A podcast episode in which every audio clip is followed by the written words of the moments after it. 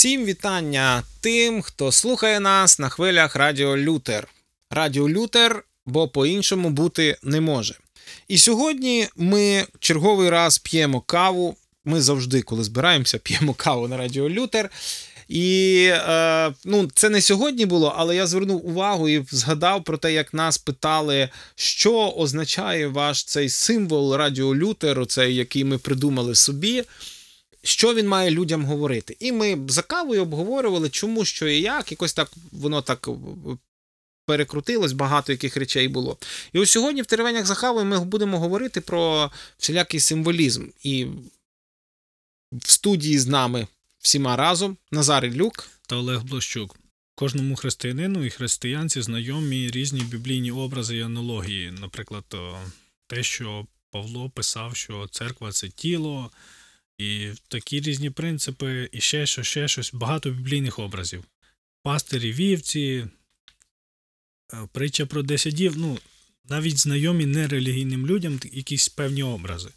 Але коли ми чуємо якісь образи, ми мимоволі якось їх розуміємо, або вкладаємо в них якісь значення. І тут, повертаючись до християн, іноді трапляються такі оригінальні, чи, як сказати, екзотичні тлумачення цих образів. Так от, якщо ми говоримо про біблійні образи, чи є взагалі проблема їх тлумачення? Ну, тобто, бо дехто каже, якщо це біблійний образ, тобто я можу з ним робити що завгодно, головне не придумувати новий образ. Ну, бачиш. Користуватись в рамках біблійних образів. Тобто, що церква – це тіло. Ну, і далі логіка яка, що ніхто не може приєднатись з однієї громади, перейти в іншу, тому що якщо ти нога, ти ж не можеш приєднатись до іншого тіла. Логічно? Логічно. Ну, бачиш, я тобі ще раз хочу сказати е, про те, що ще раз чому, тому що ми про це достатньо, достатньо часто балакаємо, якісь такі речі пов'язані із е, цими біблійними образами, вони згадуються мимоволі. Але, е, ну, людина така істота, що вона може не то, що навіть зманіпулювати, а якісь речі вона може настільки в, в, в, пере, пере, перевернути їх да, на свій лад, що ти навіть часом диву даєшся, як це все може відбуватися, здається, з такими вже ну, непохитними якимись речами, як, наприклад, біблійні образи. Це перше. А друге, те, що, бачиш, в історії церкви це не це питання, яке постійно, ну, постійно е, фігурує. Чому? Тому що з самого початку заснування церкви існувало дві школи: Олександрійська і, і Антіохійська. Олександрійська школа – це була містична школа. Яскравим її прикладом, крайнім, самим крайнім прикладом – це є Оріген. Е, чому кажу? Тому що чоловік настільки захопився тлумаченням різних образів, да, що впав аж в єресь, і, по суті, зробивши першу систематизацію християнства, тобто він як систематичне вчення зробив, людина поклала на це все життя, дав книжку, але не став отцем церкви. От така, якийсь такий цікавий момент. Заклав фундамент, але його ніхто не визнає, тому що він на, в старості років настільки далеко заїхав в цих образах. А антіохійська школа – це була така школа прагматична, тобто яку тепер ми називаємо як, як експозиційна проповідь, тобто це я читаю, досліджую текст і розумію, що це саме звичайні слова, які мають звичайний зміст, і не завжди це якісь там надзвичайно глибокі духовні переживання. Але чому я це кажу? Тому що так чи інакше ми десь в цих двох крайностях або в двох школах ми дивимося. І е, будь-яка історія, це ж не, не, не пряма паралель, ну, якби, тобто, що там Ісус каже, оце так, да, там, ні, Він каже, це схоже, ну, якби ми розуміємо, що Він має на увазі, що це схоже, і ось далі людина, а ще один пункт, людина ж завжди домальовує щось, от їй ти скажеш, що воно схоже, да, і людина зразу починає включати фантазію, а, і, і забуває про те, що, якби, приклад – це тільки приклад, ну, не більше. І вона починає шукати там якісь там глибинні змісти. А особливо, Назар, коли це там слова Ісуса Христа, приповістка там про доброго самарянина. І зразу, да? Тобто він привів життєву ситуацію, яка була зрозуміла для тих людей. Більш улюблена і відома, я думаю, в церковному контексті це притча про десять дів. О, так, це, це і, взагалі така... І хто ти... яка ти діва, і що тут таке, врешті-решт, масло, і хто тут такі ті, що продавали, ну, тут купа-купа питань, ну, да, да, купа да. екзотичних таких відповідей і тлумачень. Ну, ми з тобою говорили про те, що на, це, на, на цю приповістку треба взагалі окрему теревеню зробити, тому що стільки, скільки я чув інтерпретацій, ну, скажімо, не так, їх там дві чи три, але з такими вже подробицями обросли, що далі нема куди. Чому я це кажу? Тому що є дуже багато таких, дуже багато таких, е, таких паралелей. Що це означає? Тобто, насправді, насправді, оці алюзії, яких кажуть, або паралелі, або приклади, вони були взяті для того, щоб певним чином а, показати простим людям. Тому що, наприклад, в більшості випадків Ісус пояснював простим людям. Коли Він говорив з книжниками, зовсім міняється інтонація. Якщо ми подивимося, як Він говорить до книжників, е, там останні розділи в Євангелії від Матвія, коли книжники обступили Його, почали вже в Єрусалимі там довбати, і Він починає їм говорити. І від, Він говорить зовсім іншими термінами. Там, там чисто науково-теологічні такі речі, на які Він вказує. А от простим людям Він говорить на, ну, на, на таких побутових речах. Чому? Тому що Бог невидимий, Його закони і Його дії в основному це глибинні внутрішні процеси, які ти не помітиш. Да? І їх якось треба показати, щоб проста людина, та навіть не проста людина, навіть люба людина, яка звикла, а ми живемо в тілі, в просторі, в часі, нам треба завжди щось помацати, щоб воно було зрозуміло. Ну, дивіться, апостол Іван, самий ніжний, самий такий, знаєте, такий апостол любові, да? Він пише дуже просто. Якщо ти не любиш брата, якого ти бачиш кожен день, я, я вільний парафраз, то не говори, що ти любиш Бога. Ну, бо, бо як ти можеш любити Бога, якого не бачиш, якщо ти брата, якого ти бачиш, ти не можеш проявити до нього любов. Тобто навіть в цьому плані апостол Іван, він приводить паралель, да? Це не означає, що я брата завжди проклинаю, да? І звідти не треба брати якусь ще глибинну інформацію. Але він навмисно робить так, щоб для людей було зрозуміло, о, це, це зрозуміло, це, це практично, реально і все. Так само Ісус робив це, так само, до речі, Павло робив це. В своїх е, посланнях він же ж так само використовував аналогію з сім'єю, з тілом, там, з будівлею, там ще з чимось. Тобто він ці всі речі використовував для того, щоб люди могли зрозуміти, що це таке.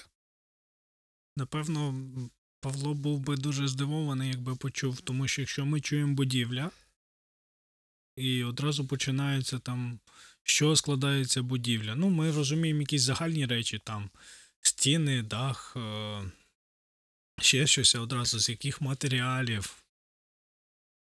Ну, і одразу там, а, а що таке цегла, а що таке розчин, ну, знаєш, а що таке будівничі. Так, так, так. О. А ще якщо взяти Петрашу, і ви, немов те живе каміння, і я пам'ятаю, ми говорили, що кожен з нас це живий камінчик, який має повсти на своє місце. Ми теж там по молодості такі вже паралелі і алюзії. Я розумію, що це було смішно, але... Ну, з одного боку так, але якщо ми говоримо про серйозні речі, які, ну, з яких люди з своїх тлумачень можуть виводити певне вчення. Наприклад, тут я наводив приклад, що якщо церква – це тіло, і розглядати це, що певна місцева спільнота – це тіло, і тому ніхто не може, ну, якось вийти і приєднатись до іншої спільноти, тому що, ну, як, ти ж тіло, як ти можеш, там, рука не може приєднатись до іншого тіла, тому що це ненормально, і ти розумієш, ну, тут якийсь такий казус, то має бути стала кількість рук, людей ніг в церкві. Так. Не можна ні більше, ні менше, тому що це вже якось неправильно. Ну, і ми розуміємо, що це трошки безглуздо, не трошки, дуже безглуздо. Бачиш, це все, це все полягає з якого варіанта? Це все, вирішення, не полягає, а це все випливає з дуже простої речі, з нашої неосвіченості. Ну, чесно, просто оці всі історії, вони насправді з неосвіченості. Чому? Тому що самий банальний приклад. Будь-яка людина, яка хоча б десь раз... там, не знаю, там вчилася, чи ще щось, чи досліджувала, чи робила, чи, чи хоча б вивчала якісь, якісь, там, не знаю, там, літературний аналіз. Ну, тобто, будь-які аналізи, ви повинні розуміти одну просту річ. Завжди всі розуміють цю одну просту річ, що, наприклад, є тільки один зміст. Все решту, це будуть якісь натяки непрямі, да? Ну, тобто, будь-яка історія, вона має один зміст. Е, і це, ну, наприклад, давайте, при, приповістка про, про е, блудного сина. Давайте, от історія, ми можемо провести дуже багато паралелей.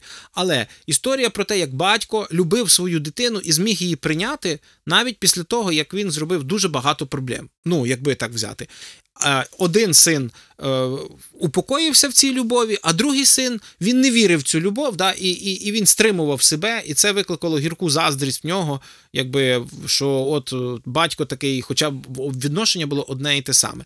Чому я розказую? Тому що коли ми читаємо цю приповістку, там один зміст, але коли ми її починаємо розбирати, ми повинні розуміти, звісно, вона буде натякувати на дуже багато речей. До речі, цікаво про те, що насправді східна мудрість, вона, ну якби Ісус же жив на Сході, і в більшості випадків оці всі, оці всі паралелі, оці всі приклади, це, по суті, яскраві приклади східної мудрості. Так от, східна мудрість, вона, ми повинні розуміти одну просту річ. А, вона не є складною, ну, в сенсі тому, що там хвалять, там, да, там якісь там речі. Більшість, більшість азіатських країн, більшість азіатських країн розташовані на територіях напівпустель, нагір'їв високих, або там навіть пустель, і І це спричинило до того, що, наприклад, ну, в єврейському алфавіті двадцять дві букви. Відповідно до того, невелика кількість слів і невелика кількість різних епітетів, да, там, і порівнянь, і вони, і вони використовують е, образну мову, яка би твої очі, неначе глибокі ставки. Ми думаємо, вау, яка це там, ну, там східна поезія чи ще щось. Вони просто, ну, якби в, в зв'язку з тим, що в них немає з чим порівняти набагато більше, вони поетично використовують якісь ті речі, які в нас є. В українській мові є там гарний, найкращий, там ще і так. Тобто в нас є степені порівняння, як ми можемо сказати, чому? Тому що в нас таке різноманіття, що ми навіть не задумуємося, що, ну, як, як це відображається в мові. Чому я кажу? Я це кажу не просто так, тому що коли, наприклад, люди починають вивчати тлумачення Біблії, ну, науку, та, то е, пункт номер один, як не дивно, ну, не, не, не номер один, але один з перших, вивчення граматики, граматики і основ мови. Тобто ти, якщо береш, ти, ти згадуєш всі основи мови. Чому? Тому що ти згадуєш, що таке підмет, що таке присудок, тому що Біблія писалася, і, наприклад, нам постійно нагадували про це, Біблія писалася звичайними людьми за законами звичайної мови. І всі історії, які ви розглядаєте, ви розглядаєте як звичайні історії. Тобто це треба спочатку відштовхнутися. Чому я кажу? Тому що більшість людей підходить, що Біблія – духовна книжка, значить там все духовне. Настільки духовне, настільки глибокий зміст, що там починають колупатися, там п'ять камінчиків з річки, це Давіда, коли Голіаф, це значить його п'ять ран Ісуса Христа, а річка, я вже й забувся, що там та річка означає, значить, а от там а, ці всі п'ять камінчиків, а Голіаф, це наші проблеми, і він відтяв гол. І ти коли читаєш ці, якби з одного боку це такий духовний зміст, ти думаєш, вау, оце то проповідь, але з другого боку ти розумієш, це просто маніпуляція якимись фактами, тому що про це, ну, це не є паралель, це не є, там, там історія про те, що молодий пацан Богу довіряв, а не сорок тисяч євреїв, які стояли і не могли виступити, і, і вони знали, що з ними Бог, і з ними ковчег, і все, і, і один мужик трьохметровий зупинив всю, всю армію, в тому числі і царя. Тобто зміст зовсім інший, але ж ні, але ж ні. Чому ми взагалі говоримо на цю тему, тому що деколи ми, як християни, ми чуємо якісь речі, і ми не придаємо їм значення. Але правда в тому, що ці речі так чи інакше формують наші погляди на життя, ставлення, вчинки наші, навіть ставлення наше до інших. І деколи ми так непомітно базуємо своє ставлення на своїх фантазіях і, ну, кажемо, це ж Боже Слово так вчить. Да, і потім забуваємо про те, що е, це наші уявлення, знаєш, ти кажеш, формуємо не тільки до життя, а й формуємо своє, своє життя е, відносно цього. Чому? Тому що дуже часто, ну, наприклад, коли ми читаємо Євангеліє, там дуже багато різних паралелей, дуже багато картинок, дуже багато, якби, це історична книга, яка розповідає про те, що Ісус говорив. І її писали для того, щоб описати життя Ісуса Христа. І якщо ми підходимо так містично, да, от як і ми казали, да, що там обов'язково має бути якийсь натяк. До речі, в євреїв теж така була ідея, вони говорили, в них навіть слово було ремез, да, бо ремез, я не знаю, як правильно наголос, про те, що, ну, якби це місце на щось натякує. І в них, і це в них вилилось теж в, в таку штуку, яка називається Кабала, тобто це містичне вчення е, єврейське, яке, звідки пішла оця, як там, е, не нумерологія, але коли треба букви рахувати ззаду наперед, перед-назад, по діагоналі, оце все вищитувати, все, оці всі знаки, воно теж звідти пішло, і в них теж є свої проблеми з цим, з цією кабалою. Але в нас виходить, що ми як на такому простому рівні навіть не задумуємося і вкладаємо туди зовсім інший зміст, ніж той, який навіть автори, ну, думали про те, щоб донести нам якусь історію. А це було просто життя. Тому наші, взагалі, передачі не покликані дати суперінструкції всім. Просто ми розглядаємо якісь речі, які відбуваються, чому, намагаємося якось аналізувати в першу чергу, ну, аналізуючи себе, критично сприймаючи себе, свої погляди чи свої бачення тих чи інших речей. Ну, разом з тим кидаючи виклик, що не проблема, якщо ми щось не знаємо чи не розуміємо, проблема в тому, якщо ми це визнає... видаємо за знання, і гірше того, вчимо інших, що це єдине правильне знання. Ну так, і бачиш, і на по суті сьогодні ми підняли питання навіть не так для простих людей, як для людей, які б хотіли проповідувати або десь донес... доносити слово. Тому що... Або гірше того, які проповідують. Або гірше того, проповідують. Чому? Тому що насправді немає нічого зазорного взяти, відкрити будь-який довідник і прочитати тлумачення якихось людей, да, наприклад, які розтлумачили це. Навіть якщо воно може вам не сподобатися, якби таке, знаєте, часом люди кажуть, я не можу читати, вони дуже приземлені, вони от, от я тут возвишено хотів, а вони мене так тут бах-бах там збили з неба.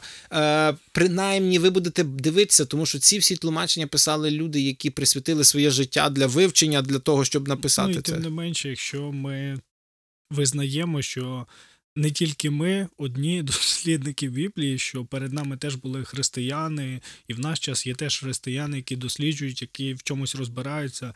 Це теж певною мірою смиріння визнати, що не єдиний я можу щось зрозуміти правильно. І так. Більше того, визнання того, що без інших я, я якраз то і не можу зрозуміти це правильно. Так, і це, і це дуже допомагає, тому що насправді це, по-перше, ну, вчить смирінню якомусь, да, покорі, про те, що мій мозок так само обмежений. А по-друге, те, що це розширює мій, мій кругозір. Чому? Тому що ти, коли читаєш, ну, кожна людина думає, і ти потім читаєш, вау, а я навіть не міг подумати, що, що так можна подивитися на цю приповістку, чи що виявляється такі-то історичні події, чи такі якісь були підґрунтя тих чи інших вчинків.